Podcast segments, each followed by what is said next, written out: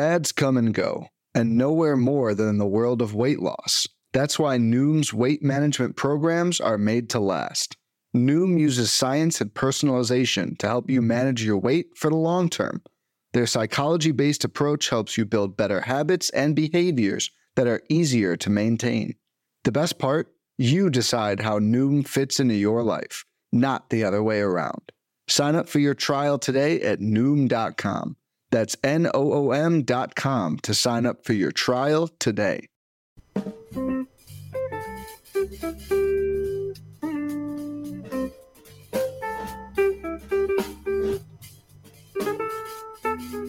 Welcome, everyone, to Season two of Long Ball Legacies, the podcast where we dive into the myths, the legends of baseball, and the players who made us fall in love with the sport and tell the story of this beautiful, beautiful game.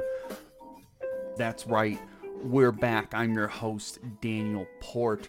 So thank you for joining me. I apologize for the abrupt way that last season ended. Basically, I got pulled over to help with the First Pitch podcast, and trying to put out three podcast episodes a week really started to take a toll on my mental health and my sleep, and I just couldn't keep it up. And I do apologize for not be better communicating what was going on in the podcast. But, and we're ready to kick off season two here.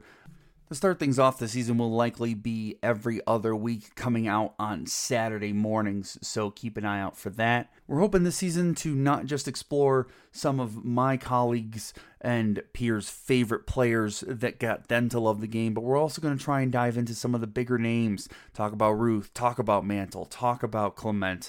Just really dive into some of the players that defined the game as well. So keep an eye out for that. It's going to be a really fun season. All right, so with all of that out of the way, I want to jump into our topic for today. I'll be running solo here, but I wanted to address a fan request that a friend of mine has been bugging me to do for about eighteen episodes now, and uh, I thought now is the perfect time to kick off season two here by acquiescing to that request. Today we're going to talk about two catchers who seemingly are linked for their entire careers. It's hard to talk about one of them without the other. They were on rival teams against each other, and it feels like their careers were spent butting heads against each other. If you've guessed it already, we're going to spend this episode talking about Jason Varitek and Jorge Posada. It genuinely is hard to contextualize either of these players' careers really without looking at them against each other. They were very different players, both in their personality and their gameplay style, and everything from their builds to how their teams were structured and their leadership styles and all these different things. Yet it's really just impossible, it feels like, to look at these two players without comparing them to the other one. So we're going to start here with Varitek in honor of my friend who requested that I talk about Varitek. And Varitek's such a fascinating player to talk about. I feel like you'll often hear me, if you follow me on Twitter or if you listen to me talk a lot of times about baseball, I get very frustrated when people will say something like, oh, we don't have a stat that measures that, or we don't have a thing that measures how much this player contributed or what they really meant. And ninety-nine percent of the time I'm right when I say that. Someone talking about, oh, you can't measure hustle, and you can. We have lots of stats to do that. Or oh, we can't really measure baseball I Q, and we absolutely can. Once again, we have lots of stats for that. Varitek might be the the exception. He had a lot of great years as a hitter and as a catcher, and was a part of a lot of really good teams in Boston. He caught four different no-hitters over his career. He had innumerable impact on the teams he played for, who would have run through a wall at a moment's notice for Varitek. It's just, I feel like we really have to talk a little more in hyperbole than we usually do when talking about Varitek. That's just how big of an impact he had without it appearing on the stat sheet. So we'll kick off things by looking at his career and going through year by year like we always do, but I just want to keep that in mind, that his contributions aren't fully captured in the numbers and some of the things that we'll talk about. He played for fifteen seasons, all of them with the Red Sox. He caught for seven playoff teams over his career. He's caught more games than any catcher in Red Sox history. He was a three-time All-Star. He won one Gold Glove. Over his career, he accumulated twenty-four point two uh, W A R. He's fifteenth all-time in putouts by catchers. He has a career double-digit walk rate. And while we'll talk later on about consistent excellence over a period of time when we look at Posada as a hitter, Varitek had a stretch of time where he was literally one of the best hitting catchers in the league and was up there in all-time numbers for catchers, but it was more of a, a short flash of greatness. Now, it's interesting in the way that when we talk about Varitek as a defender, before we kind of jump into the year-to-year stuff and his background and whatnot, I think f- history has started to shine more fairly on Varitek as a catcher. Uh, he was not considered a fantastic defensive catcher at the time, but the more and more we have looked at, the more and more we have dug into this, we found that Varitek actually contributed to the game in a way that didn't involve throwing out base runners or catching pop-ups or doing all those things that Varitek certainly wasn't elite at. But when you look at sort of the numbers surrounding him, I, I mentioned that he's caught four different no-hitters over his career. For the time that he was the main catcher, Red Sox pitchers were the tenth best pitching staff in baseball by E R A. They were fifth in strikeouts and they were third in W A R. And you combine that with the no-hitters, and it's clear that Varitek, if nothing else, was a master game caller and helped guide pitchers in a way that few catchers do, and the really great ones are elite at. Then you also look at when Varitek was playing, we didn't really appreciate framing pitches the way that we do now. And while he wasn't considered like an elite f- a pitch framer, especially on the edge of the zone, he was considered uh, above average at it and uh, was much, much better at it than we imagined that he was. But mostly he was a really great like, physical catcher. He was really great at blocking pitches in the dirt and keeping uh, pitches in front of him and preventing runners from advancing, and all of those sort of things. There was a really great study done by Max Marchi at Baseball Prospectus a few years back. It was on this concept he had called catcher value created. And essentially he assigned a runs prevented statistic for catchers and for all the different aspects of catching. And if you look from two thousand eight to two thousand eleven, Varitek was fifth amongst all catchers by those rankings. So you're talking about a guy who maybe wasn't elite at any one thing as a catcher, but did so many things across the board and was an elite game caller. So I think he gets a little bit of a bad rap as a defensive catcher, and th- that's important, especially as we talk about Posada and the comparisons between the two. Now, Varitek is got an interesting background because baseball was always a big part of his life. He played actually in the Little League World Series, and he's only one of three players who played in the Little League World Series, the College World Series, and the Major League World Series. So he has played, if you want to think about it, on the big stage at really all the age levels that he could. He went to college at Georgia Tech. He was named College Baseball Player of the Year by Baseball America in nineteen ninety-four. He won the Dick Hauser Trophy for National College Player of the Year in nineteen ninety-four as well. And to this day, he is the only Georgia Tech player that has ever had his number retired. In addition, he participated in the Cape Cod League in nineteen ninety-one and nineteen ninety-three. If you want to know a little more about the Cape Cod League, go back and li- listen to my episode from season one that I did with Pete Ball, talking about Evan Longoria, as he filled me in on what the Cape Cod League was and how, because he went to it a lot when he was a child. It's a really fascinating thing. Go listen to that episode. He really gets into good detail about what it is and how it works if you're not familiar with the Cape Cod League. But Varitek played in that in nineteen ninety-one and nineteen ninety-three. He won the batting title and M V P of the Cape Cod League in nineteen ninety-three. He hit three seventy-one that year. He was inducted into the Cape Cod Baseball League Hall of Fame in two thousand two. So Varitek has found, found success basically at every level of his playing career from the time he was a child on into the minors. He ends up representing the Team U S A on the national team in the nineteen ninety-two Olympics and ends up getting drafted by the Twins twenty-first overall in nineteen ninety-three. He does choose to return to college, though, and he gets drafted again in nineteen ninety-four with the fourteenth overall pick by the Mariners. At this point, his agent, Scott Boris, we're all familiar with that name, encouraged Varitek to challenge the amateur draft system. Essentially, Boris felt that it wasn't fair to get stuck on a team that you didn't want to play for or that wasn't going to pay you enough, which the Mariners were trying to lowball Varitek. Basically, what Boris had him do was sign with a independent North League team called the Saint Paul Saints. And what Boris claimed then, once Varitek had signed with the Saints, the Mariners no longer had any, had any rights to that player because he was not an amateur baseball player anymore. He was a professional baseball player. And so he felt that he was not subject to the rules of the amateur draft anymore and could sign wherever he wanted and for whatever amount of money he wanted. Major League Baseball claims that Rule four applied in this situation, which would have kept Varitek subject to the rules of the amateur draft. But Boris continued to argue that Varitek was, again, now a professional baseball player, and so none of those rules applied. This became a bit of a, a sticking point over time, but really, Varitek wanted essentially eight hundred fifty thousand dollars from the Mariners to sign with them after being drafted, and the Mariners were only offering about four hundred twenty-five thousand dollars. They end up finding a middle ground for six hundred fifty thousand dollars, and Varitek does end up signing with the Mariners, getting drafted with them, and then entering their minor league system.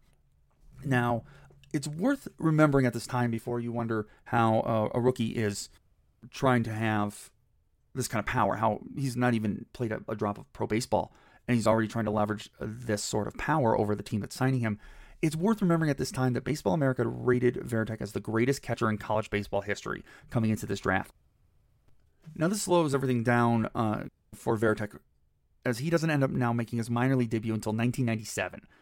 During that same year, he's traded along with Derek Lowe to the Red Sox for closer Heathcliff Slocum, which sounds like a pitcher from like the nineteen twenties, but uh, I do promise you that this was somewhere in the nineteen nineties. And he makes his major league debut later that year. So he makes his minor league debut in nineteen ninety-seven and ends up making his major league, de- league debut that same year. That's incredible. Now, he only has one plate appearance that year, and he gets a single in it. He ends up spending the nineteen ninety-eight season as the backup to Scott Hatterberg. Yes, that's Scott Hatterberg. Uh, one day we'll do a money Moneyball episode where we'll talk about Hatterberg, but he does end up getting into eighty-six games, and he does pretty well. He hits two fifty-three with a seven sixteen O P S. He hits thirteen home runs, but if he had stretched out over a full catcher season, that would have been for twenty-plus home runs. He was twenty-second of forty-two amongst catchers with two hundred forty plus plate appearances that season with an eighty-one W R C plus. He gets uh, four at-bats in the playoffs that year as well for Boston. Now, in nineteen ninety-nine, he ends up taking over the catching duties full-time as Boston moves on from Hatterberg. He ends up catching in one hundred forty-four games, and he hits two sixty-nine with a three thirty O B P and eight thirteen O P S, which is good for a one oh one O P S plus. He hits twenty home runs in just five hundred forty-four plate appearances to go along with thirty-nine doubles and seventy-six R B Is. That's a really solid season for a catcher in their first full year. This is at the age of twenty, uh, twenty-six. And oh, I'm sorry, this is at the age of twenty-seven. Uh, he was fifth amongst qualified catchers that season with that one oh one W R C plus, and he ends up playing five games for the Red Sox in the playoffs against Cleveland in the A L D S and five against the Yankees in the A L C S. He doesn't hit particularly well in them, but he does have a home run in each series over that time period and performs all right. In game five of that series, for the record, against Cleveland, the Red Sox scored twenty-three runs. That's all, uh, obviously a lot. And Varitek had four hits in that game, scored five runs, the latter of which, so those five runs, is a record to this day.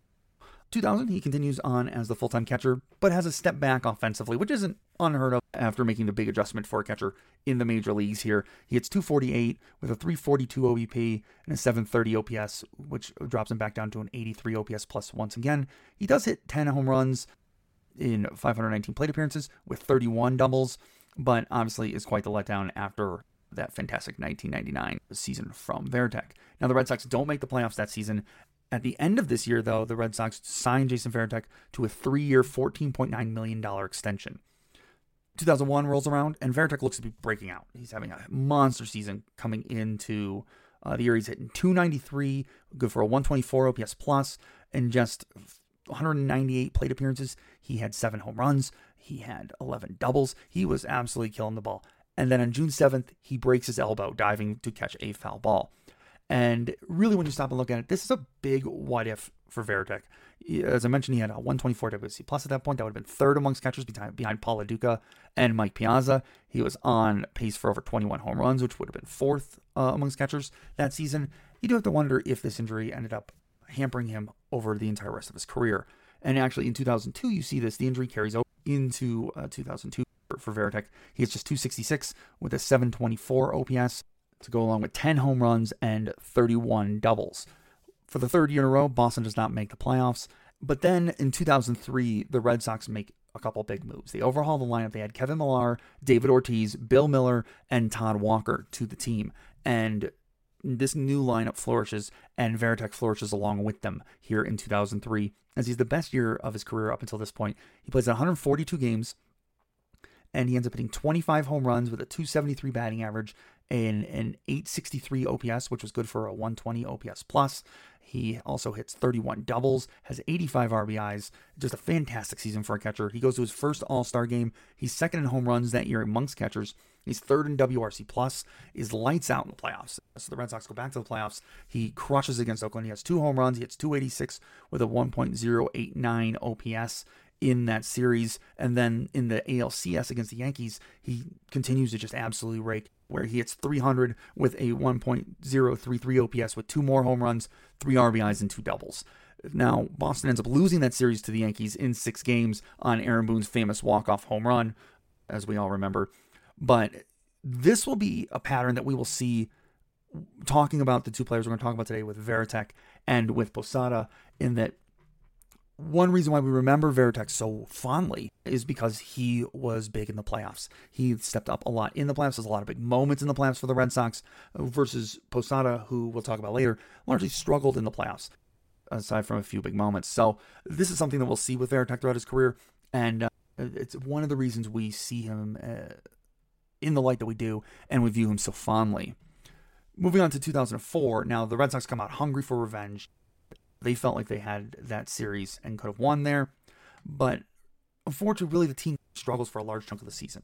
Now, this continues where they look out of the running, they don't have a chance at the playoffs, and we head to July twenty-fourth, going up against the Yankees. And any Red Sox fan will tell you about this day. I feel like this is one of those moments where most any Red Sox fan can tell you where they were, what they were doing, and how they were watching or listening to this game when it happened, that you can't really be a Red Sox fan of this time period and not have this moment like seared into your brains. So for those who figured it out already, July twenty-fourth is the day of the famous brawl between the Yankees and the Red Sox. Now, I'll post uh, a video of the fight in the notes here for this episode. Definitely watch it. It's something else. It is wild to go back and watch it again. But let me set the stage a little bit here. Um, There was already some bad blood between the Red Sox and Alex Rodriguez, who was playing for the Yankees at the time. Apparently, the rumors had gone that the Red Sox had tried to trade for Rodriguez from the Rangers. And essentially, they were going to trade Manny Ramirez and John Lester for, for A-Rod. And the deal ends up getting squashed because the Players Association refused to sign off on a reduction in A-Rod's contract. So the, then, at this point, the Rangers deal A-Rod to the Yankees for Alfonso Soriano, and there was a little bit of bad blood there over that whole situation.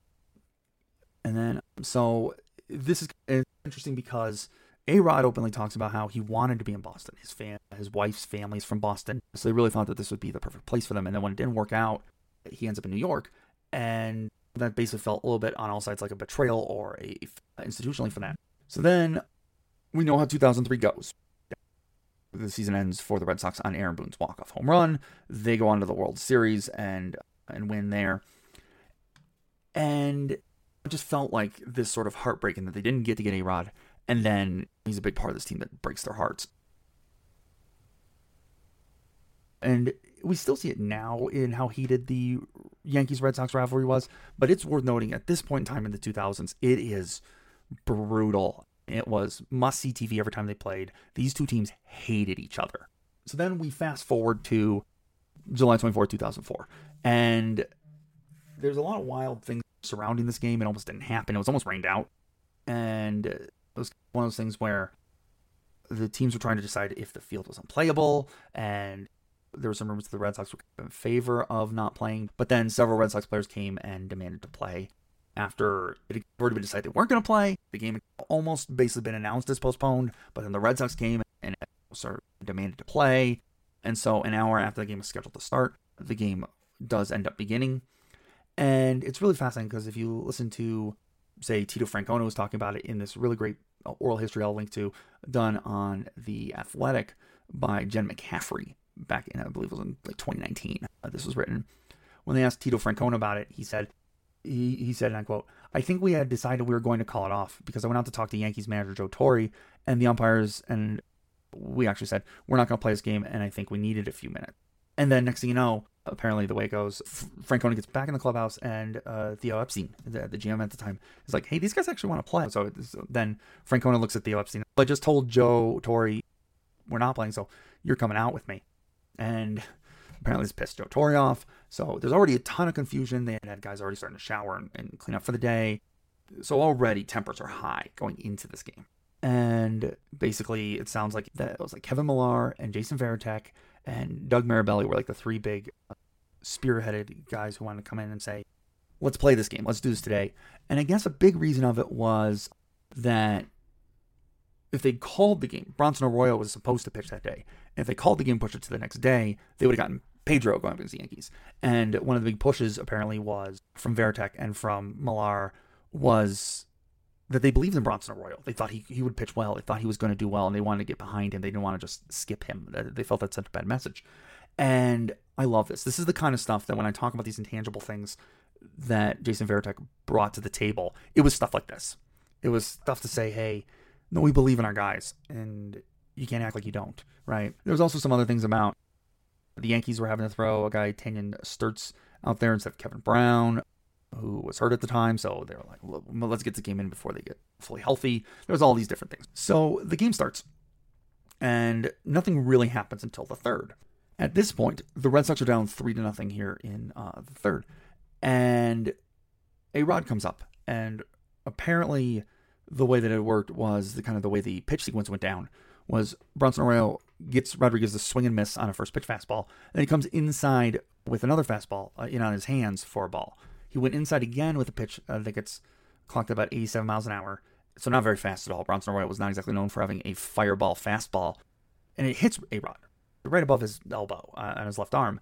And basically, A-Rod gets pretty salty about it, throws his bat over the dugout, and he starts walking down the first baseline. And is taking his time and peels off his elbow pad. And you start to get the impression that A-Rod is acting like he thinks Arroyo hit him on purpose. And the reason A-Rod kind of thought this was Arroyo typically didn't go inside a lot on righties like that twice in a row. So he had assumed that Arroyo meant to hit him with the first one too. And then when he didn't hit him with the first pitch, hit him purposefully with the second pitch. And if you listen to Bronson Arroyo at the time, he just simply was like, listen, the scouting team said that he had a hole in his swing on the inside part of the plate and liked it out over the plate. So I throw eighty-seven miles an hour. I'm certainly not going to throw it over the outside of the plate. And so I went inside twice on him. That seemed like the way to go after him. And I hit him. And so A-Rod, as I mentioned, is taking his time coming down first base and starts yelling at Arroyo. And Arroyo is basically ignoring him, as pitchers will often do. Tries not to get into it with him, but A-Rod, you know, is, is yelling at him pretty good here. And A-Rod, for his credit, is basically, I don't know what, what got over me.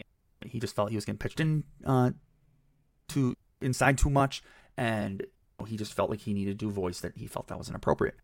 And apparently, the what A-Rod says to him is, uh, and I won't repeat it fully because I don't need Nick Pollock coming after me here, but he said, throw that bleep over the bleeping plate is what Arroyo says that he, he ends up saying to him, and he said it to him twice.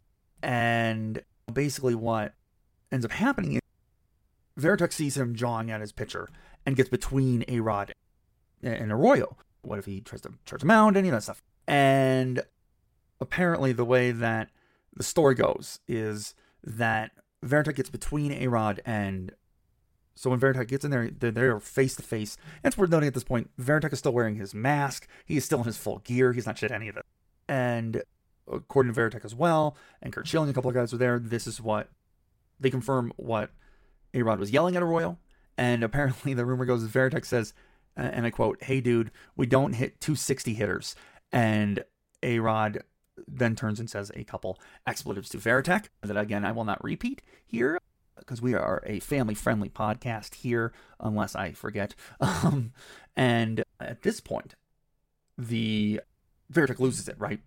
And Varitek just takes and full-fledged shoves his mitt in A-Rod's face. Like, it, it, it basically was a punch, but it was a more of almost like a shove, like basically trying to make him eat the mitt at this point. And oh, part of what was going on was, and this is again to talk about those those intangibles for Varitek as a leader, there are people who lead through fancy words. There are people who lead through examples. There are people who lead by understanding you or relating to you or, or connecting with you. Varitek led by being the guy who's always going to have your back. That was Varitek. The Varitek was like, you're not going to push my team around. You're not going to push us around. And largely the thought was that, you know, that A-Rod was only doing this because it was Bronson Arroyo and not Pedro or Roger Clemens or Randy Johnson, or that he was going after Bronson Arroyo because he could bully Bronson. And th- so Varitek was like, this is not going to stand. And so at the moment A-Rod starts yelling at him, he goes straight for the face, right? with a mitt. And I don't want to ever say that I condone fighting. For the most part, you'll see the record for me is that I think fighting is dumb. I think it is dumb. I don't think it really has a big place in baseball. And people who get too fired up about fights in baseball need to chill. But with that being said, I do understand them from time to time and sometimes think they're, they're the right thing to do. If your guys are getting hit too much, sometimes the only thing you can do is charge the mound because you have to let them know they can't do that to you and your team. Things like that. What, in this situation, that was the same thing, but Varitek was trying to say, hey, you don't get to yell at my pitchers, you don't get to do these things. We are not the geeky kid whose lunch money you can steal, right? And once Varitek slugs or mitts or whatever A-Rod, it's on, right? So this starts a big brawl, right? And bench is clear, dugout's clear, everyone is on the field seemingly. Bullpen coaches, everyone is on the field at this point. And what ends up getting wild is at some point this just keeps escalating and escalating to the point which pretty quickly the actual fight between Varitek and A-Rod is over pretty quickly. But then suddenly, like, several fights in other spots throughout the field end up breaking out, and one of them spills over onto the like the you know the on deck circle area, right? And this is between Trot Nixon, Tanyon Sturtze, and Gabe Kapler, to the point which, you know, Trot Nixon's a fairly noted crazy person anyways when it came to this sort of stuff. And at some point, they're over there and they've got him in wrestling moves and chokeholds, and it, it's wild. There's a point in which they end up breaking it up because it dispels a little bit of the, the craziness, because some people are like, oh, they're gonna they're gonna kill each other, and they're choking each other and stuff like that. So they all both teams start congregating over on that area because they're trying to to break this up right now. But it's uh escalate. It keeps escalating, keeps getting bigger and bigger. You know, it ends up swinging over towards the dugout and all these different things. And if you listen to some of the umpires talk about it, they at one point estimate they had right around fifty guys on the field, all basically trying to fight each other, which that was the point at which the umpires were just kind of like, no, we're not getting in the middle of none of this. You guys do what you're going to do. It basically resembled like a Royal Rumble of some sorts.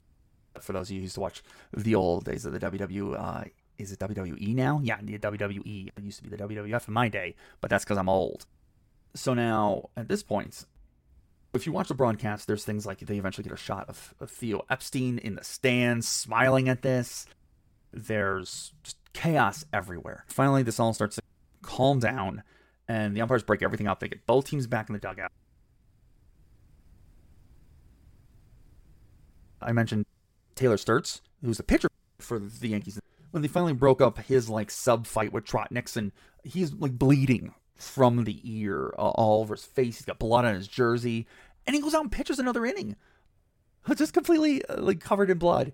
And he ends up getting removed after that inning with a with a diagnosis of bruised pinky finger. And somehow, in some way, this game keeps going. And at this point, for the record, because they're in Fenway, I forgot to mention that they're in Boston. So, of course, at this point, that crowd is going crazy for everything. They went nuts. When A-Rod got tossed, they just are going bonkers at this point for everything. They know they were going to get quite a show in this game, because now, coming into the third, they score. The Red Sox come back and score two runs in the third. They score two more in the fourth and take the lead four to three. So, in the fifth, Terry Francona ends up getting ejected. He came out and started arguing balls and strikes. So, they throw him out of the game as well, and everyone is just amped up in the Red Sox dugout. Everyone's just like a bull, like digging in the ground, ready to go here. And the Yankees come roaring back in the sixth and score six more runs. So now it's nine to four. This knocks Bronson Arroyo from the game. And you think this is over then, right? The Red Sox had four more runs in the bottom of the sixth inning and come right back, making it nine to eight, right? So the Yankees add one more run, and this leaves the Red Sox coming up in the ninth inning, trailing ten to eight. They end up having Nomar Garciaparra, Trot Nixon, and Kevin Millar coming up. And at this point, Enter Sandman is playing. Mariano Rivera is in the game, right? So that's it. That's the ball game. ninety-nine point nine percent of the time, that's it. Yankees win. That's how good Mariano Rivera was. But at this point, Boston has taken on the giant, so to say. They think they are on the same playing field with these guys. They're not afraid. They're not intimidated. And they go out there, and they are they're ready to go after Rivera. Garciaparra opens up the ninth with a double, and then Trot Nixon flies out moving Garciaparra over to third. Then Kevin Millar comes up and singles to right, scoring Garciaparra. So now it's ten to nine, and up comes Bill Miller. He comes up and works the count up to three to one, and finally Rivera gives him a fastball he could hit, and astonishingly, Miller crushes the ball over the fence into the Red Sox bullpen, and as you can imagine, Fenway goes crazy for what may be, in some ways, one of the most legendary, insane games in not just Red Sox history, but Major League Baseball history. It's the kind of stories you tell, you know, your kids about, that you read in books and like all these different things. These this, these are the kind of things when I talk about the mythology of baseball. It's games like this. And it's worth noting that I remembered this. So this is two thousand four, so I would have been just graduating. I was in college when this happened. And this is back when what you did is you watched SportsCenter every day, all day. And I remember them cutting into this game, watching SportsCenter. We were sitting around doing our, our homework for class the next day, and we were watching SportsCenter, and they cut live to this game because they're just like, this is this has been such a crazy game. And I feel like this period of time, from somewhere in the nineties all the way through the mid to twenty ten and on time period, where that's how you could mark a time in history sports-wise, is did SportsCenter cut to it? Was this something that they were like, you can't miss this? I, I get it. You want to know what's going on in the rest of the world sports-wise, but this is something you must see. So this game ends in pandemonium, right? The Red Sox walk it off, and it it is the spark that sets this season free for the Red Sox. They completely turn the season around. They end up, it's wild. They end up trading Nomar Garciaparra. They acquire, uh, I think it's, I want to say Dave Roberts. Yep, Dave Roberts. They get Orlando Cabrera. They trade for Doug Minkiewicz. They were going to August, ten and a half games out of first. And it didn't matter. Something had clicked with them, and they believed. And in fact, this new lineup, starting on August sixteenth, they end up winning twenty out of their next twenty-two games to make the playoffs. These are the sort of things that we make movies about, right? We don't make really right now great baseball movies. Um, I miss them. But this is the kind of story you make a baseball movie out of. That is the stuff stories are made of. That is the core, the essence of sports and why we love them. And so how do you not get behind this? Before we get into the playoffs on this, let's talk Varitek. This season is fantastic. For the season, he hits two ninety-six with an eight seventy-two O P S. That's good for a one twenty-one O P S plus on the season. He has eighteen home runs. He hits thirty doubles. He has seventy-three R B Is on the season. Now, that's for the whole year. From, if you look at from July twenty-fourth of that season on, where we have this epic game, he hits three twenty-eight with seven home runs in two hundred one plate appearances with sixteen doubles, and has, is good for a nine sixty-five O P S. This is over fifty-two games. He was just on fire. The man was possessed the entire rest of the season from this moment on. So not only did he provide the spark that led the team to turning that season around, but he did too. Just utterly fantastic. His one twenty-five W R C plus on the season was fourth amongst all catchers in the league that season. And his four point one WAR was also tied for fourth on the year. Now jumping into the two thousand four playoffs, he's okay in the A L D S. He hits a home run in just three games. But in the A L C S, going there against the Yankees, he absolutely shines. Now, this is, again, maybe one of the most famous series in the Red Sox-Yankees rivalry, maybe in Red Sox history of all time, because this is when the Red Sox come back from a three oh deficit to win the series and go on to the World Series. In that series, Varitek gets three twenty-one against the Yankees with two home runs. So he was right there at the heart of why the Red Sox were able to make that comeback and why they were able to finally make their way to the World Series. And it doesn't hit great in the World Series, but he does catch all four games as they sweep the Cardinals to win the World Series. This breaks an eighty-four-year drought for the Red Sox. You can't write a story that good. If I were writing a movie and th- I put the script out there, you would be like, well, this is a little on the nose, don't you think? It's a little far-fetched. And here's what they were doing. And it's like, oh, they win the World Series. And I feel like a city at this point can often relate to a player, right? They, they connect to a player. We've talked about this when I talked with Kevin Hastings about George Brett last season. I talked with J R Canes about the connection that Edgar Martinez had with the Seattle Mariners fans, even though he was maybe the third star on that team. The city of Boston connected to Jason Varitek. That I don't want to say he necessarily was like a folk hero in that sense, because that's probably getting a little melodramatic, so to say. But I think you look at this guy who, again, Boston is this town that every time I've ever been there, every time I talk to Boston Bostonians, so to say, that it's a town with a chip on its shoulder. That's a town that both thinks it's the best and also tends to wonder, does that, do other people think they're the best? And has a bit of a rivalry with New York, not just because of their sports teams, but just a, they are two cities in pretty close proximity, relatively speaking, that both kind of carry a chip on their shoulder and a bit of a superiority complex. But even with that, Boston was always the younger brother, so to say, the the the, the one that got bullied. And I think they really connected with Varitek because Varitek was the guy who said, no, no more. He, he's the guy who stood up. And it's just, it, it's hard to really quantify in the moment, in retrospect, to try and really describe what that connection must have been like, especially since I'm not from Boston, but maybe I'll have a Pete Ball on or one of my other Boston rooting friends on. Maybe they can tell me about it, but this was a big thing. And so Varitek quickly becomes a fan favorite and leader of this team. And it's worth noting for the record, he's made captain the next year here. He, he actually signs a four-year, forty million dollars contract extension with the Red Sox, and he's named captain. And I bring this up because only three Boston Red Sox have ever been named captain before. Jimmy Fox, Carl Yastrzemski, and Jim Rice. Three of the greatest baseball players of all time. And then Jason Varitek. That gives you an idea of just how much he not only meant to the fans, but to the team. They looked at him as the leader of this team.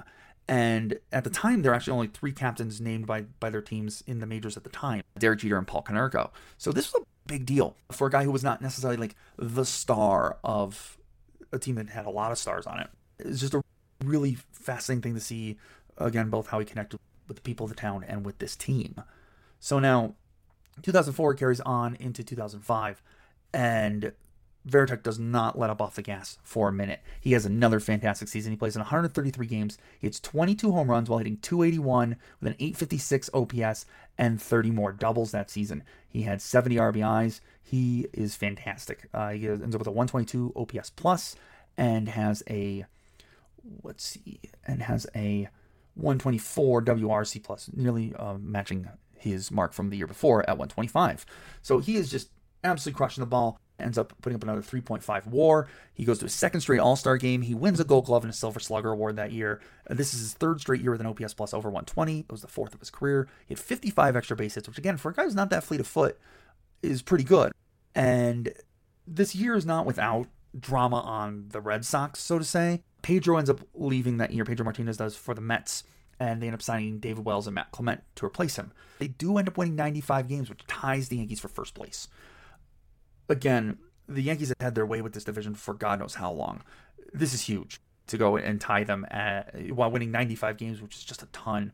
They're deemed, unfortunately, to end up in second place because the essentially the Yankees had the head-to-head tiebreaker, winning ten games to nine games in their head-to-head matchups. The Red Sox were easily the best offense in baseball that year, and Varitek was actually third on that team in home runs and in O P S plus. They just were crushed the ball, and Varitek was right there in the heart of that offense. While they do make it to the playoffs, they end up getting swept in the A L D S by the eventual World Series champion White Sox. You can't fault Varitek for this. He hits three hundred in the series. Really was one of the few Red Sox who hit well in that series. So that ends two thousand five. Now moving on to two thousand six. This is a notable year for Varitek because on July eighteenth, he ends up breaking Carlton Fisk's record for games at catcher for the Red Sox at nine hundred ninety-one. Just wild. And on July twenty-ninth, he actually suffers a knee injury blocking the plate, has surgery to repair torn cartilage in his knee, and only plays in one hundred three games that season. He did return in September to play, but just, you could tell, was not the same guy that year. He's not very good. He hits just two thirteen over the final eighteen games of the season. This pulls his season numbers way, way down. As for the year, he only ends up hitting two thirty-eight with just twelve home runs in one hundred three games with a seven twenty-five O P S. So clearly uh, not the same guy when trying to come back from that injury. And this is normal with catchers. It's just, gosh, you need your knees. You need your knees to be a good catcher. And you can tell this took a toll on Varitek that year. Boston ends up missing the playoffs that year.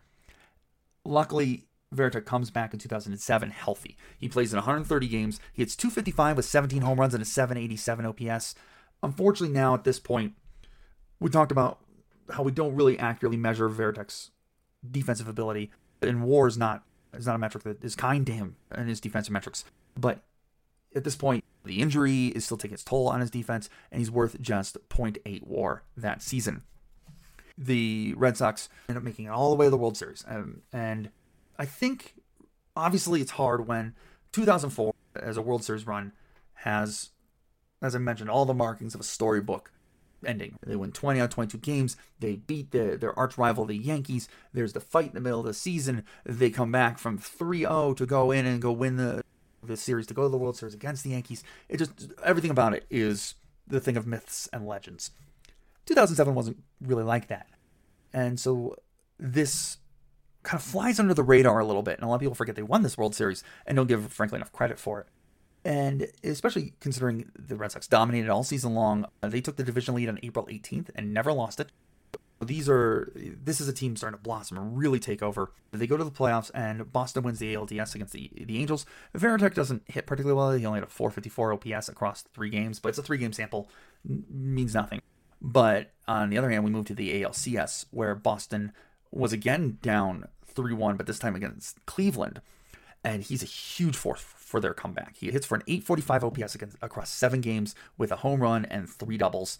And he carries that right over into the World Series. He stays hot, hitting three thirty-three with a seven thirty-three O P S and a double against the Rockies as Boston sweeps the Rockies. One day, that's a whole nother storybook tale on the Rockies making the World Series that year that we'll tell uh, on one of these episodes, because it's really incredible too. But the Red Sox win the World Series. Varitek is at the heart of it. Was incredible throughout the playoff run from the A L C S on. And once again, we see Varitek cementing his legacy by performing when it mattered the most. two thousand eight, Varitek makes his third and final All-Star game. He was chosen by the coaches, and a lot of people kind of hint that this was a more like well-deserved lifetime achievement award. He didn't have a great season. He only hit two twenty with thirteen home runs in one thirty-one games, as really clearly he's starting to slow down overall. And so it does feel like a lifetime achievement award, which is perfectly valid. He earned it, right? And as I mentioned, he, this is really the first time in his career he struggled at the plate. He only had a six seventy-two O P S on the season. He does catch his fourth no-hitter with John Lester on May eighteenth.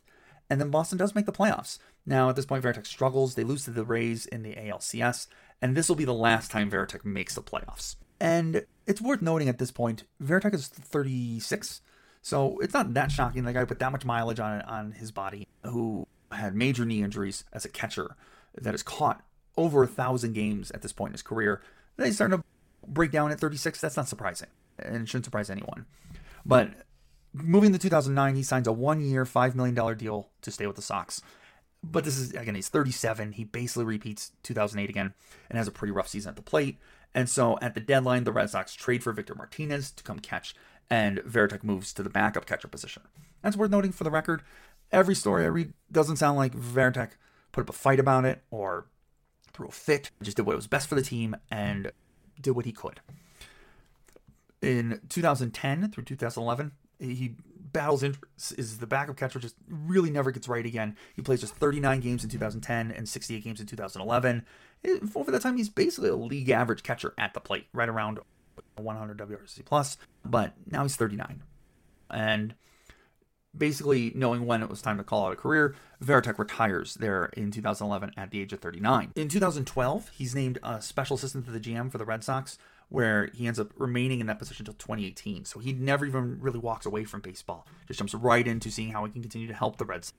And then in twenty eighteen, he's named special assistant to the president of baseball operations, where he continues all the way up until twenty twenty, where he's named special assistant slash catching coach. And later that year, he is promoted to game planning coordinator, which was his first uniform coaching role as a member of the Red Sox organization. In twenty twenty-one, the title of that job is changed to player information coach. And as I understand it, he's still serving in that role for the Red Sox to this day. So it's worth noting that he is currently still working for the Red Sox, an organization that he started with in nineteen ninety-seven. So that's what? Let's see if I can do this math here. That's almost thirty years that he spent with the Red Sox. It's hard to separate the name Jason Varitek from the modern image of, of the Boston Red Sox. And I think then looking at it, it's worth asking, what is Varitek's legacy? And if you look, he has a stretch in there where He gets M V P votes in three different seasons. He goes to three different All-Star games. He wins one Gold Glove. He's one Silver Slugger. And I think the awards and the numbers, like I said, don't really cover how good and how important he was. Because most of his career hitting and defensive numbers are, are solid, but unspectacular. And I think, not to get hyperbolic again about it, but to capture what Varitek meant, both as a player and as a leader and as a teammate, there's just so much more. You can't do it just through the numbers, right? And I don't, I, I like I said, I don't think, in a way, there are players that I think of when I think of the Red Sox in the two thousands. Pretty much, it, it after David Ortiz or Pedro Martinez, the third name that comes to my mind is Jason Varitek. So you can't really talk about the Red Sox in the two thousands without mentioning Jason Varitek. He is, in, in a really unique way, one of the faces of the franchise of that time period. And having so many pitchers perform well with him behind the plate definitely speaks to his game calling ability, his baseball mind. Pretty much everyone, you read any any interview about Varitek, and everyone just assumes he's going to be a coach one day.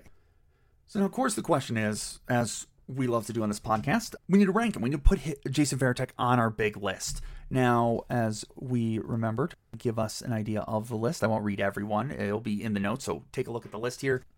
Through our first season, we ranked forty-six different players in the eighteen episodes that we did prior to this one. And let me read you our top ten first. So number one is Greg Maddux. Number two is Ichiro Suzuki. Number three is George Brett. Number four is Adrian Beltre. Number five is Clayton Kershaw. Number six is Edgar Martinez. Number seven is Sandy Koufax. Number eight is Tony Gwynn. Number nine is Hank Greenberg. And number ten is Joey Votto. At number fifteen, we have David Ortiz. At number twenty, we have Home Run Baker. At number twenty-five, we have Jim Catt. At number thirty, we have Ryan Braun. At number thirty-five, we have Jose Bautista. At number forty, we have Robin Ventura. At number forty-five, we have Mark Prior. And, and on last spot here, at number forty-six, is James Paxton. So where does Varitek fall in this area? So I was thinking of a couple different spots. And really the three to four guys I wanted to like size them up or compare them to were on this list were Jason Bay at number thirty-eight. Jose Bautista there at number thirty-five, and Matt Williams, who was up the list a little bit at uh, number thirty-four, right above Bautista. So those are kind of like the three guys I was like, ah, he's probably somewhere right in there. So now Varitek had one hundred ninety-three home runs in his career with a seven seventy-six O P S. It was a ninety-nine O P S plus for his career. And just give you some of the ideas of some of the things I look at with this. Obviously, I look at W A R a lot of times. Varitek had twenty-four point two W A R over his career. But then I do, and I know some people will think that I'm crazy. There will be people who are strictly stats guys. You either hit the numbers, or you have the W A R, or you have whatever. But I think I will often give bumps up for cultural reasons. If you mean something to the game more than just being a great player, based on, let's say, where you come from, or things you've stood for, or things like that. But also your contributions to a city or to a team. If you mean more to a city than, or have a connection to a specific city or team that some of these other players don't, that also will give you a bit of a boost. And so that's what makes ranking Varitek a little difficult. It's an arbitrary thing to think about, is how do we quantify the impact that we talked about that Varitek had on the teams he played for and on Boston. And I'm going to give him a little bit of a bonus because, A, he was fantastic in the playoffs for most of his career. Uh, very good playoff hitter. In fact, he hit, what was it, eleven different home runs in his playoff career. And then you throw in two thousand four, the fight, that season as a whole. Give him a little bump for playing for the same team for his whole career. So to give some of these comparisons here, uh, like I said, Varitek had one hundred ninety-three home runs. Jason Bay had two hundred twenty-two. Varitek played for longer than Bay. So I think I'm tempted, even though Bay was, I think, a bit of a better hitter than Varitek. Obviously, uh, he was a one twenty-one O P S plus hitter for his career. Had an eight forty-one O P S for his career, which is much higher than Varitek. He also didn't play as hard of a position defensively. Varitek has almost sixty more doubles than Jason Bay does, and they're right around the same amount of R B Is. Varitek. So I think I look at them as being fairly even in that sense. They're also pretty close in W A R. Varitek had twenty-four point two W A R, whereas Jason Bay had twenty-four point eight W A R. I look at those two as being the same in terms of W A R.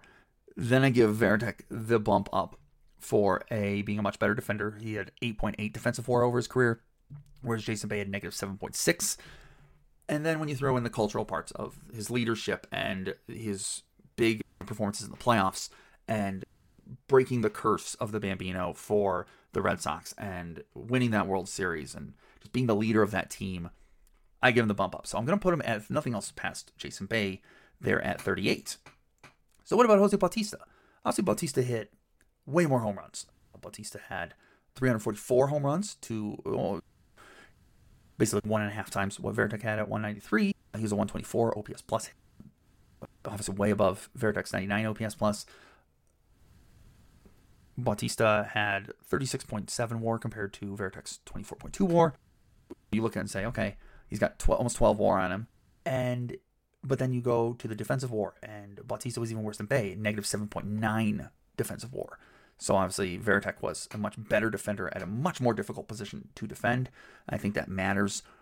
And Bautista has obviously some big moments for Toronto. It's literally the greatest bat flip of all time. And I think Bautista, while he probably didn't mean as much to Toronto as Varitek did to Boston, he still meant a ton to Toronto and gave Toronto fans a lot of big moments. And it was a big performer in the playoffs.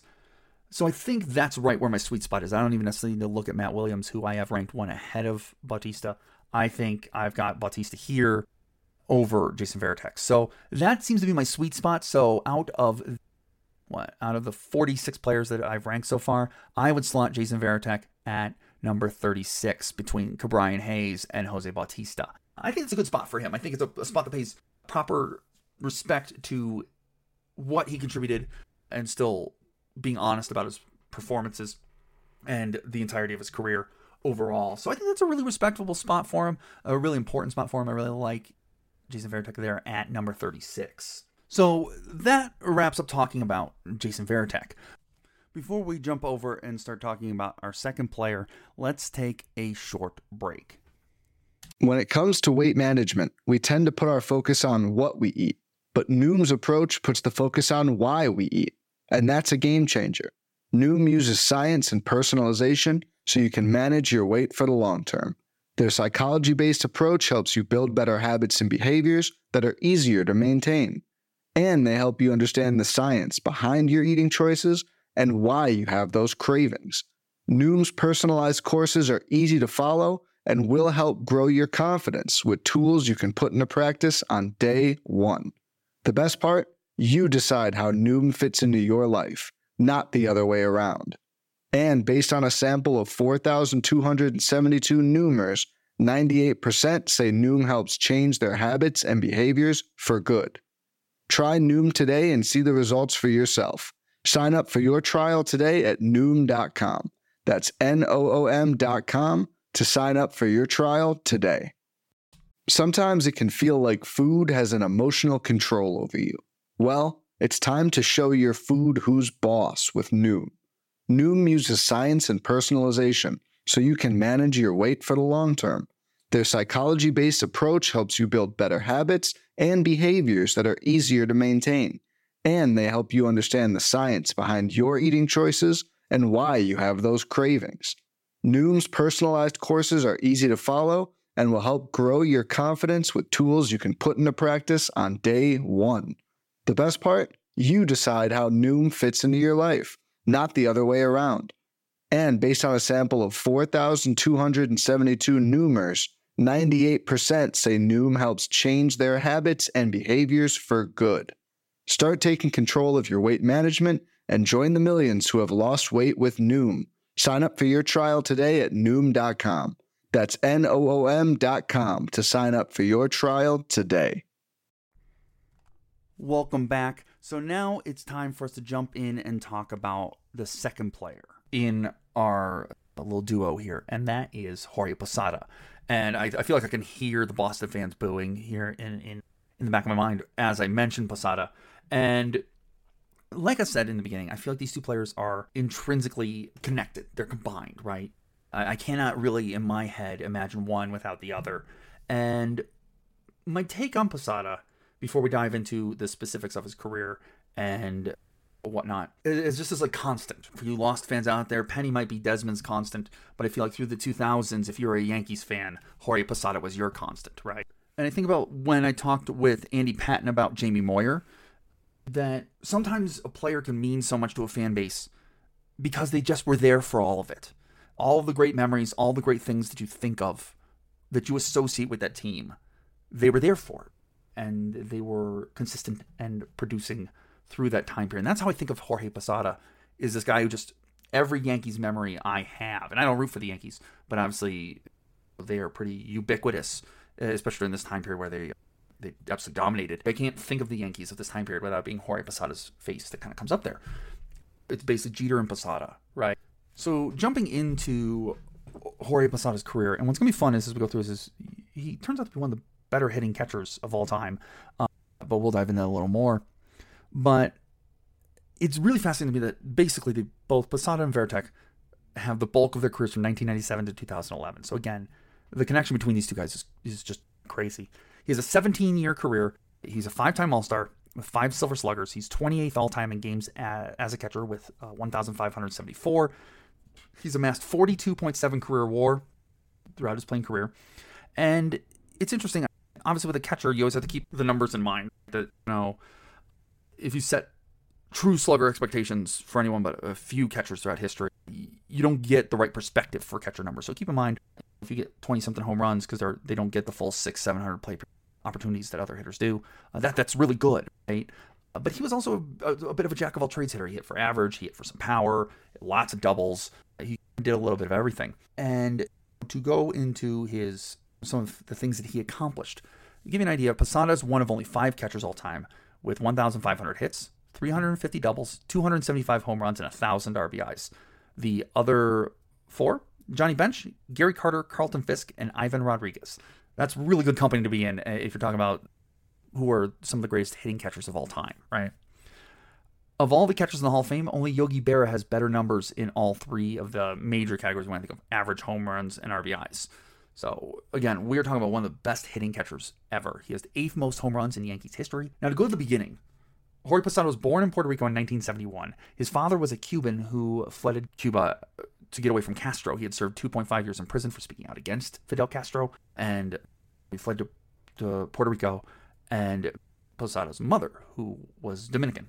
His father ended up serving as a major league scout for over forty years for the Yankees, the Astros, the Blue Jays, the Braves, and the Rockies. His uncle Leo had a short three-year career with Kansas City in the nineteen sixties. So baseball was a part of Jorge Posada's life growing up from the very beginning, just just like Varitek in that way. He ends up getting drafted. He's talking about drafted by the Yankees twice, but he gets drafted by the Yankees in nineteen ninety. At the time, he was an infielder. They were worried that he didn't quite have the speed to stick as an infielder, so they ended up moving him to catcher. He was highly rated for his hit tool, for his attitude, and he ends up reaching triple A in nineteen ninety-three. He So he f- flies up the minor league systems, then sits at triple A for three years. He gets a one-game call-up in nineteen ninety-five, but does not get a plate appearance. He then, in nineteen ninety-six, comes up for three different stints throughout the nineteen ninety-six season. He gets just one hit and fifteen plate appearances. Is mostly there for at the time for defensive purposes. Finally, in nineteen ninety-seven, he gets uh, brought up as the backup for then-catcher Joe Girardi. Now, he hit two fifty in that season with six home runs, twelve doubles, and twenty-five R B Is in just sixty games, which if you put that over like a full season, is a sixteen home run, thirty-two double pace with a one oh one O P S plus. Not too bad for... for your first like big stint in the majors. The Yankees go to the playoffs that year, and they lose in the A L D S to Cleveland, who would eventually go to the World Series that year, and lose. Tears, so many tears. In nineteen ninety-eight, Posada becomes the main catcher. He catches one hundred eleven games that season. He hits two sixty-eight with seventeen home runs and sixty-three R B Is, puts up a season of three point one W A R with a one twelve W R C plus, a one fifteen O P S plus, that's with an eight twenty-four O P S. He was seventh amongst catchers that year with over three hundred plate appearances in W R C plus. He was fifth in home runs, all while playing at least twenty games fewer than everyone who was above him in home runs. And he was fifth in W A R with that three point one W A R mark. The Yankees go to the playoffs that year again, as will be often repeated throughout this whole section. They beat Texas in the A L D S. Posada plays in one game, getting no hits in three plate appearances. And they beat Cleveland in five games in the A L C S. Posada gets two hits in fifteen plate appearances, including a home run. Finally, then, in the World Series, they sweep the Padres in four games, and Posada plays in three of those games, getting three hits in nine at-bats with another home run. And we talked about with Varitek how a big part of his legacy and a big part of how we remember him is performing in the playoffs when the games counted. And while it would appear that Posada also is going to do that, he tends to actually struggle for the most part in his career in the playoffs. This is really one of the few playoffs where he comes up big here in the World Series against the Padres here. But this was also seen as Posada's coming out party. So then in nineteen ninety-nine, Posada plays in one hundred twelve games, hitting two forty-five with twelve home runs and nineteen doubles with fifty-seven R B Is. So this is a bit of a down second year, kind of like Varitek did. It seems like it maybe, I wonder if it's a trend amongst catchers to, once you start getting acclimated to the big leagues and you start trying to learn how to catch in the big leagues, if there's like a sophomore slump there. He's a ninety-three W R C plus, he's worth one point two war. He drops all the way down to sixteenth in war amongst catchers that season, fifteenth in W R C plus. The Yankees go all the way to the World Series again and win in a sweep over the Braves. Posada plays in just six games overall, but he does hit a big home run against Boston in the A L C S thing. Then we go into the next year in two thousand, and Joe Girardi moves on to the Cubs. So Posada, while he had mostly taken over the majority of the catching duties, now he's a huge share of the catching duties. Now he's going to be catching up one hundred thirty-something games a year or so for most of his career here from here on out. And this clicks with him. He responds beautifully. He hits two eighty-seven in one hundred fifty-one games with twenty-eight home runs, thirty-five doubles, and eighty-six R B Is. And that's fantastic for really any hitter, let alone a catcher. He has a nine forty-three O P S in the season, which is good for a one thirty-nine O P S plus. That was fifth amongst catchers. A one forty W R C plus, which is fourth amongst catchers, thirtieth in the league as a whole, let alone just against catchers. He was third amongst catchers that year in home runs, first in doubles. He had six point one war, which is first amongst catchers, and his ten point one defensive war was tenth that year. He had a seventeen point one walk rate, which is seventh in the entire league, let alone amongst catchers, where he led catchers in that category. And he ends up going to his first All-Star game. He wins the Silver Slugger Award that year. The Yankees go to the playoffs, duh, and win the third consecutive World Series over the Mets. Now, this is where we start to see Posada kind of struggle in the playoffs. He musters just eleven hits over sixteen games with five doubles and five R B Is across the entire uh, World Series run. And that's a trend we'll start to see throughout most of his career here in the playoffs. Now, two thousand one... he does not let up at all. He It's more of the same as Posada. Hits two eighty-seven with twenty-two home runs, ninety-five R B Is, and twenty-eight doubles in one hundred thirty-eight games. He goes to his second straight All-Star game. He wins his second straight Silver Slugger Award.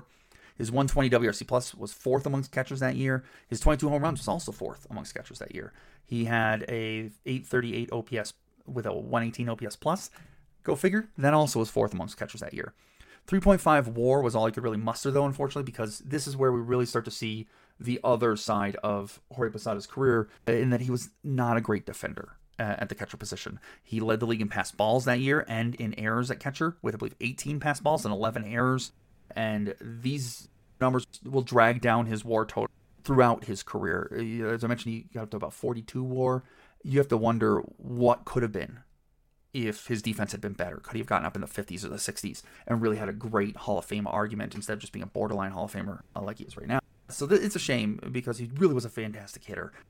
This time, this is two thousand one, the Yankees go to the World Series again, but this time they lose to the Diamondbacks in seven games in what is one of the more memorable World Series of all time, coming in, you know, New York after nine eleven. That was really a World Series to remember. I remember that very fondly.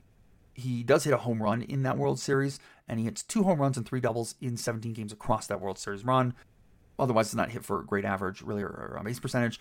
But he really had left his mark on this World Series run in, against Oakland in the Division Series.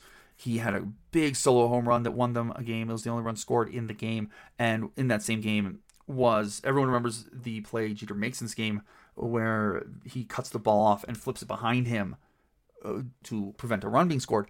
And what a lot of people forget is that it was Posada on the other end of that flip. So he's who catches the ball and makes a really fantastic tag to make the out happen. So it's it's worth noting that uh, while Jeter gets all the glory for that, Posada makes a really nice play there as well to prevent that run. In two thousand two, Posada really, the defense kind of rears its ugly head again as he struggles behind the plate. He led all catchers in errors again. Really struggled with passed balls, but the bat wasn't going anywhere. He more than made up for it with the bat. He had two sixty-eight with twenty home runs that season, forty doubles, and ninety-nine R B Is in one hundred forty-three games. He had a one twenty-three W R C plus. That was third amongst catchers that year, and he was third in O P S with a eight thirty-seven O P S. He was second in home runs, first in doubles, and in R B Is. He had four point two war that season, which was second amongst catchers, and he ends up going to his third consecutive All-Star game and wins his third consecutive Silver Slugger Award. The Yankees lose in the playoffs to the Angels in the A L D S, where Posada hit just two thirty-five in four games over that series, but he did have a home run. Now, we go into two thousand three, and this is probably Posada's career year. Uh, he's thirty-one at this point.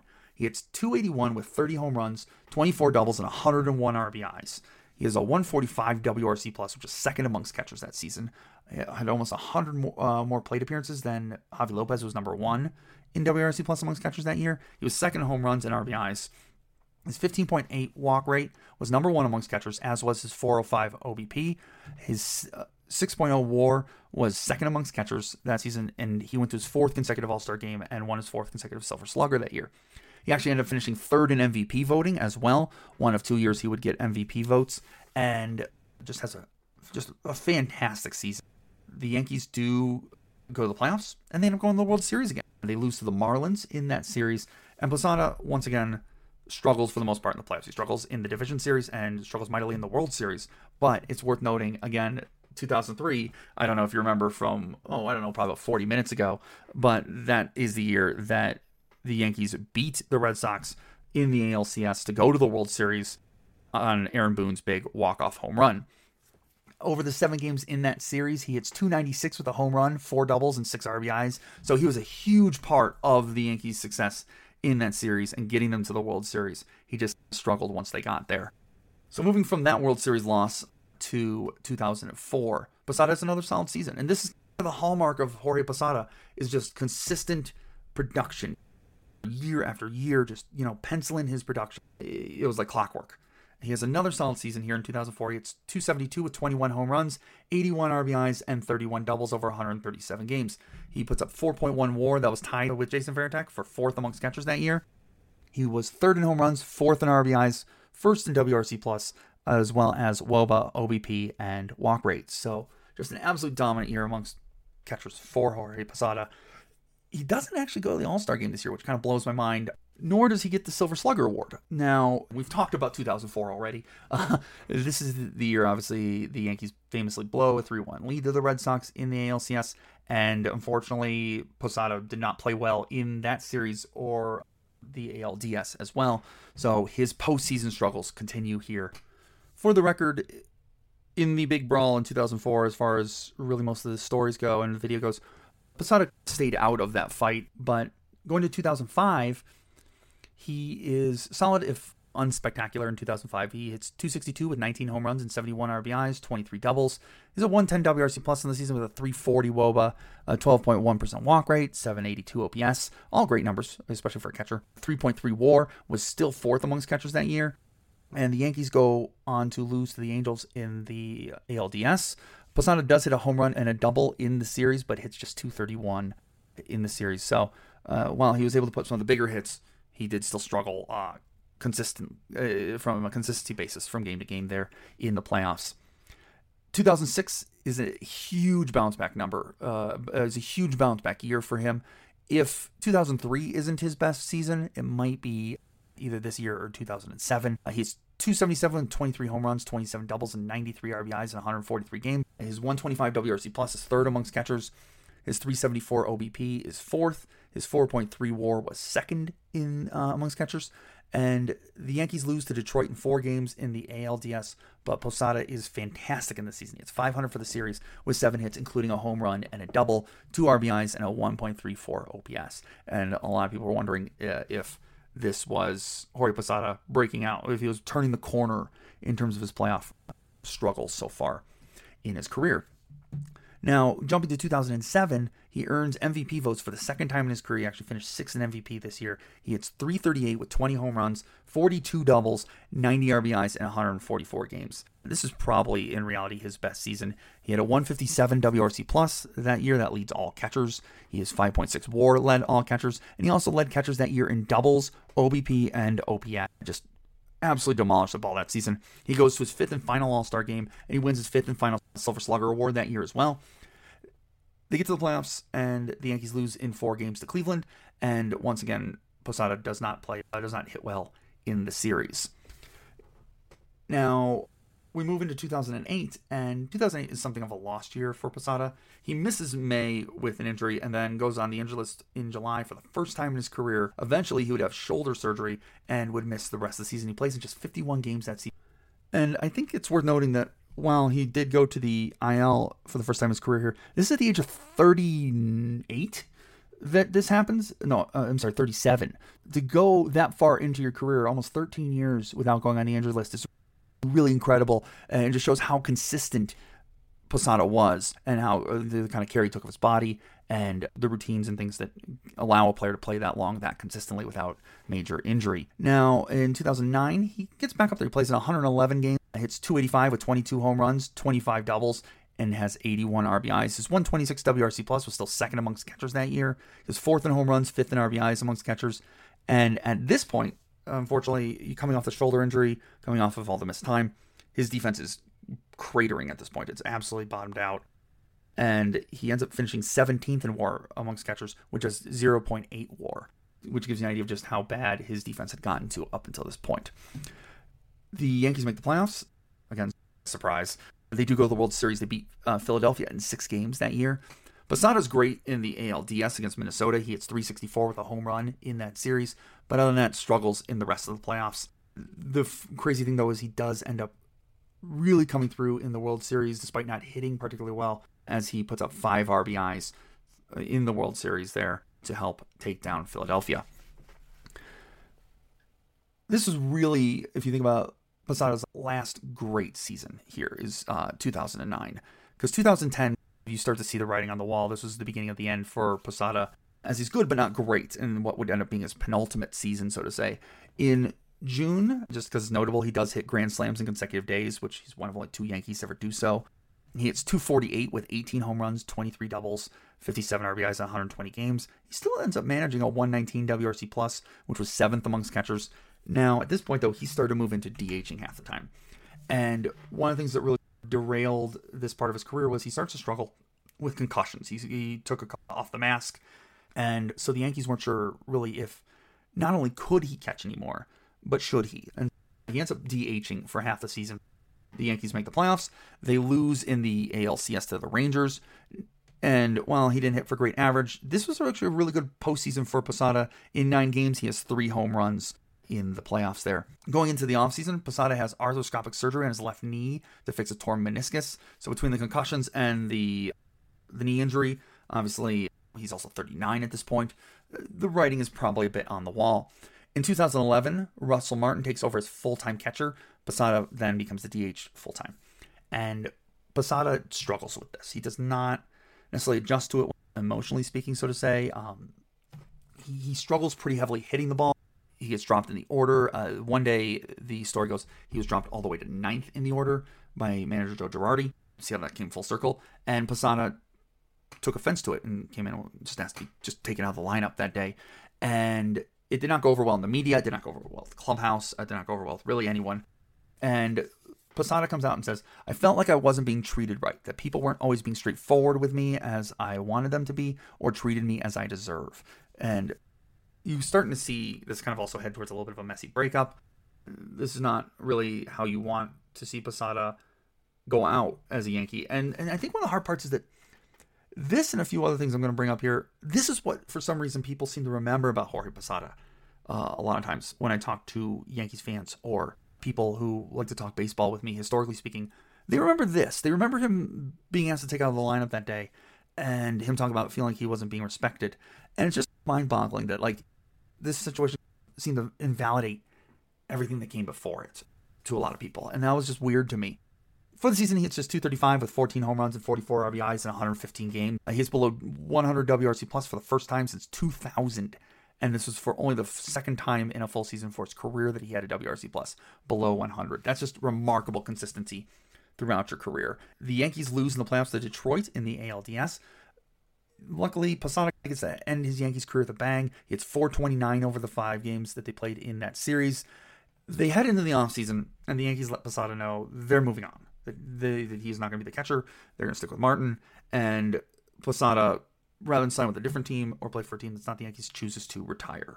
And one of the weird things that happens with players like this, I feel like, is I think a lot of times the Yankees do this a lot. Um, I know my team, the Guardians, do this a lot, and I hate it when they do it.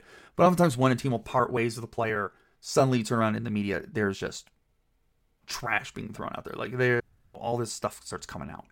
And you always have to take it both seriously, but with a grain of salt as well, because you don't know what the agenda of the team is or of the player or any of those things. But there were rumors that he had a reputation as a whiner And they talk about, like, at the beginning of the two thousand eleven season, he, he mentioned not liking being the designated hitter, catching, and that he was upset about, well, because he was the D H, he was being excluded from meetings with the catchers to discuss strategies. And it sounded like he and Joe Girardi butted heads. And, and a lot of that was that for Posada, Joe Torre, the, the legendary Yankees manager for most of Posada's career coming up till two thousand eight, was like a father figure to Posada. And that's how Posada often describes him, as as another father in his life. And that that was a big deal because his relationship with Girardi wasn't like that. He he's, he literally, I think, was once quoted, I'm paraphrasing, but said something along the lines of, Joe Torre's like a father to me. Joe Girardi was just a manager. And they seem to butt heads, I guess. Posada would, according to Mark uh, Feinsend of the New York Daily News, Posada had a propensity to ignore Girardi's instructions at times. He would disregard scouting reports and call pitches on the fly, sort of in defiance of what Girardi was telling him to do. And Girardi's kind of a no-nonsense sort of guy anyways, so it's not surprising they butted heads over this. So all these things come out as referendums on Posada. And like I said, you take them with a grain of salt. I remember them being very impactful at the time when they came out because it was it seemed very contrary to the Jorge Posada I had watched. And I don't know how to weigh them or take them, like I said. But now the question is, what is Posada's legacy here? He's a part of a Yankees run that includes six trips to the World Series, including four World Series wins, and that is a dynasty, especially in baseball. From two thousand to two thousand ten, Posada led all catchers in home runs. He was second in W R C plus to Joe Mauer over that time period, and he had an eight seventy-two O P S. He led all catchers in WAR over that time period.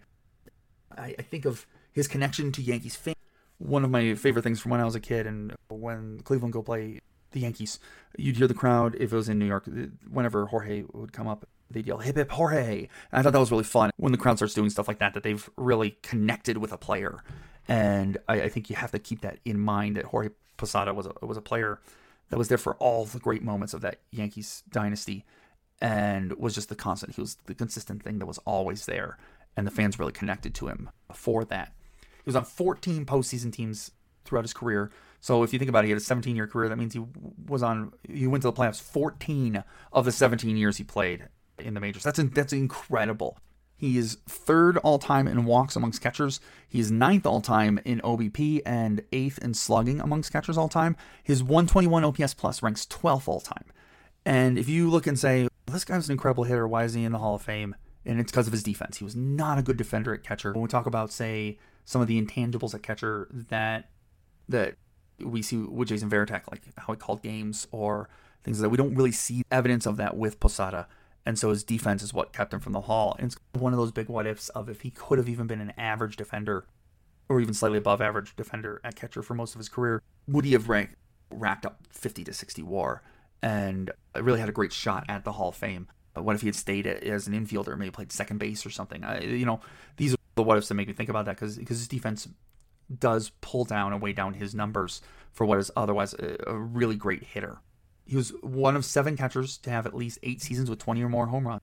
I believe all of them, but I think it's Buster Posey and one other catcher who is not eligible yet, and I can't think of right now. Uh, all of them are Hall of Famers. And his two seventy-five home runs is ninth all-time amongst catchers. So, uh, again, we're just talking about a very impressive hitting machine at catcher who was just a constant for Yankees fans across one of the greatest Yankees dynasties of the modern era. But really, to wrap things up, where does Jorge Posada rank? Where on our all-time list does he rank? And obviously he's going to go above Varitek. I, I try to give as much weight to Veritek's intangibles here as, as I can. But at uh, some point, Posada has almost twenty W A R on Varitek at basically over the exact same time period. So I think you have to put him, uh, at the very least, above, above Varitek. But if I'm putting him above Varitek, then we ask ourselves, how does he compare to, say, you know, Bautista, right? And while Bautista, you know, has more home runs, it's not as many home runs. Bautista had three forty-four home runs. Posada had two seventy-five. So it's about seventy more home runs. But again, at a harder position to play, that you look at sort of their numbers in comparison. And, oh gosh, man, because Bautista had a one twenty-four O P S plus. Posada is a one twenty-one O P S plus. Was a career two seventy-three hitter for Posada. Bautista was a career two forty-seven hitter. Actually, yeah, looking at it, career O P S is eight forty-eight for Posada. Bautista was eight thirty-six for his O P S. that's a, that's an interesting one. I think I definitely put him up above that. Posada hasn't beaten R B Is, hasn't beat in. Now look at it and go, you know what? Yeah, I'm going to go past Bautista here. So then we start jumping up. And I want to kind of take a big leap up because we got Matt Williams at thirty-four. And I think if I'm applying the same logic for Bautista to Williams, I think that, that uh, still fits. Same with Prince Fielder at thirty-three and Moises Alou at thirty-two. And Alou is one I really thought about because they have very similar numbers.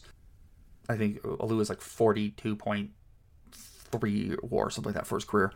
But I, I think I put then Posada above Alou for then what he means to, to Yankees. And at some point, winning four World Series with him behind the plate, uh, that counts extra, right? So I think uh, you throw in the eleven postseason home runs, uh, which ironically is the exact same that Varitek had in his career in the postseason. Ford is sitting at thirty-one, and that's an interesting. Someday I'm going to get someone to set me straight on Whitey Ford and how to accurately evaluate him and his performance. There's a part of me that feels like he rides the coattails of basically being on the, the greatest baseball team of all time. But he was also very good. It just helps to have, you know, Mantle and Maris and all of them hitting on your team.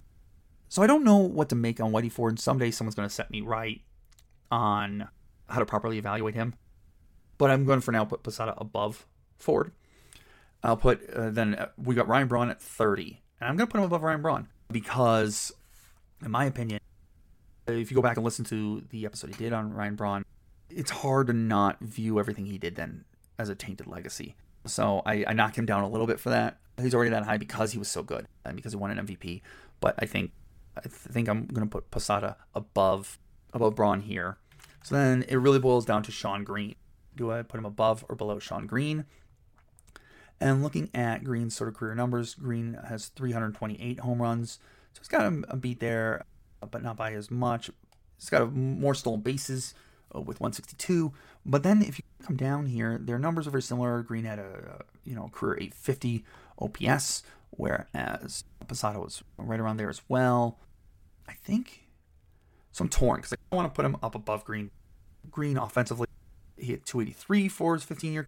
Posada hit two seventy-three, so he's got to beat there. All those stolen bases and the home run boost matter.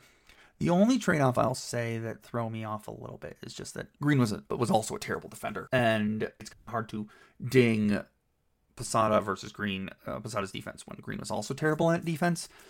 But I think looking at it, I think this is the right spot. So I think what we're going to do here is, I think Jorge Posada, because I don't want to, I'm not going to put him up above Evan Longoria. I, I don't think that's right. So I think I'm going to put him right here between Shawn Green and. And Ryan Braun. So that will make him our new number thirty. Awesome. Fantastic. So that is our episode. We've talked about Jason Varitek and the two thousand four season to remember, the brawl that kicked it all off, and just what he meant to Boston and Boston fans. And we talked about sort of his nemesis, his the yin to his yang, the light to his dark, the whatever sort of opposites you want to use in, in Jorge Posada for the Yankees. Uh, just a fun way to look at two players' careers who were both peers and competitors against each other, whose careers spanned almost the exact same time and went about things in slightly different ways. This was really fun. I enjoyed talking about these two guys. And again, thank you for your patience. Welcome to season two of Long Ball Legacies. I'm really excited to have y'all here and to have y'all join me here as we continue to talk about baseball. I'm hoping to have some fun stuff lined up for us coming up soon. We're going to get into some big names, like I said, and really kick things off. As always, you can make requests if you want a player to have us specifically talk about, or if there's any feedback, or if you want to argue with me. You can always reach the podcast and myself on Twitter using the at L B Legacies name. And you can also just shoot us an email over at longbelllegacies at gmail dot com, and I'll try to get back to you ASAP. Um, hit us up with those requests or any feedback you may have. So thank you so much. Have a great rest of your day, and we'll see you in two weeks.